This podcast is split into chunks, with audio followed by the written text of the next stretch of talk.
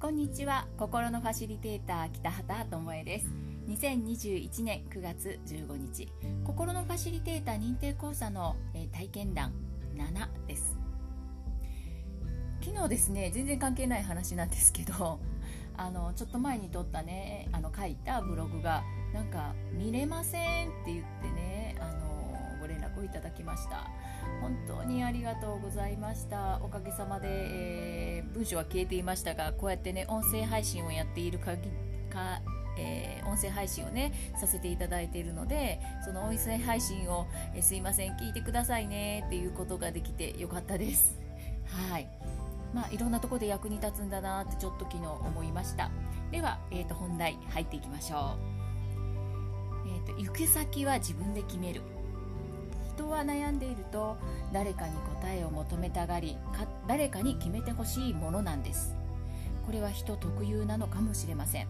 それは決して悪いことではないのだけど全てを委ねようとしてしまうと依存してしまう。特に自分の一大事なことは自分で決めなきゃ。そして一番厄介なのがあの人がそう言ったと人のせいにするということ。ええそれはもう私も今まで生きてきて散々やらかしてきました。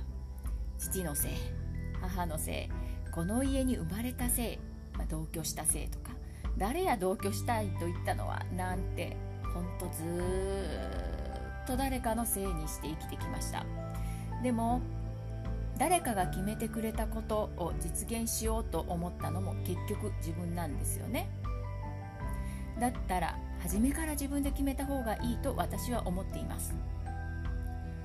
自分の中に答えがあるこれが大前提です。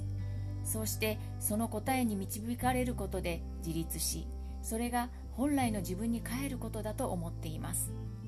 これが心のファシリテーターのこだわりです。さて前後しますがご感想をいただいていますのでシェアしたいと思います。ともえさん。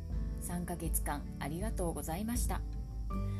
ペアコンサルの時もそうでしたが急がさず責めず温かく見守ってくださって本当に感謝しています。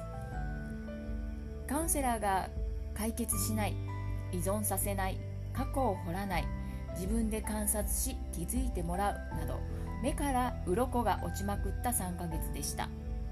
心のファシリテーターのカウンセリングを学んで気づいてもらうことを考えるようになりカウンセリングの幅が広がったように思います。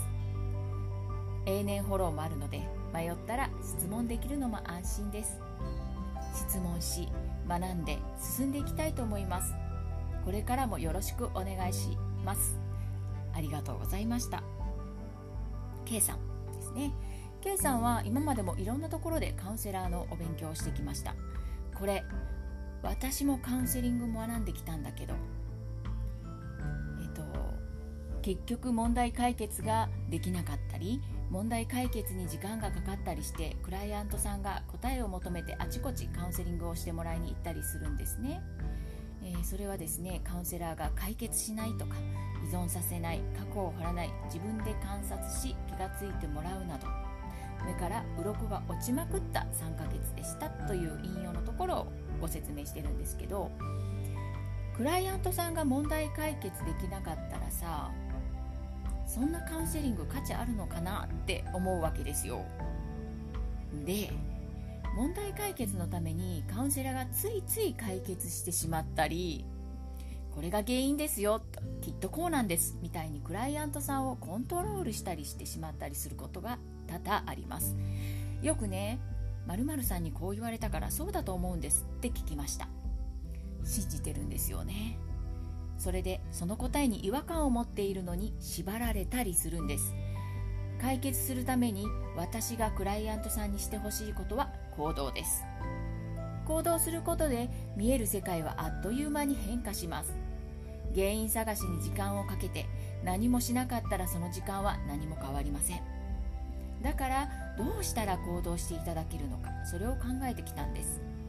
原因究明に時間をかけず自分の本音に気がつくそれだけでどんどん見える世界は変化していきます。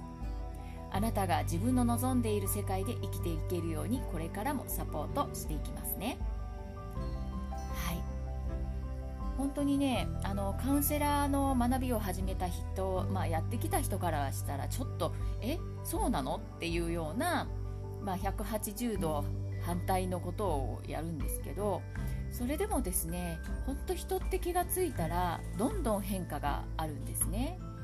だから無理やりこちらからあの背中押しまくったりしなくても自然と行動していきます。そうやってね自然と行動するから無理が全然ありません。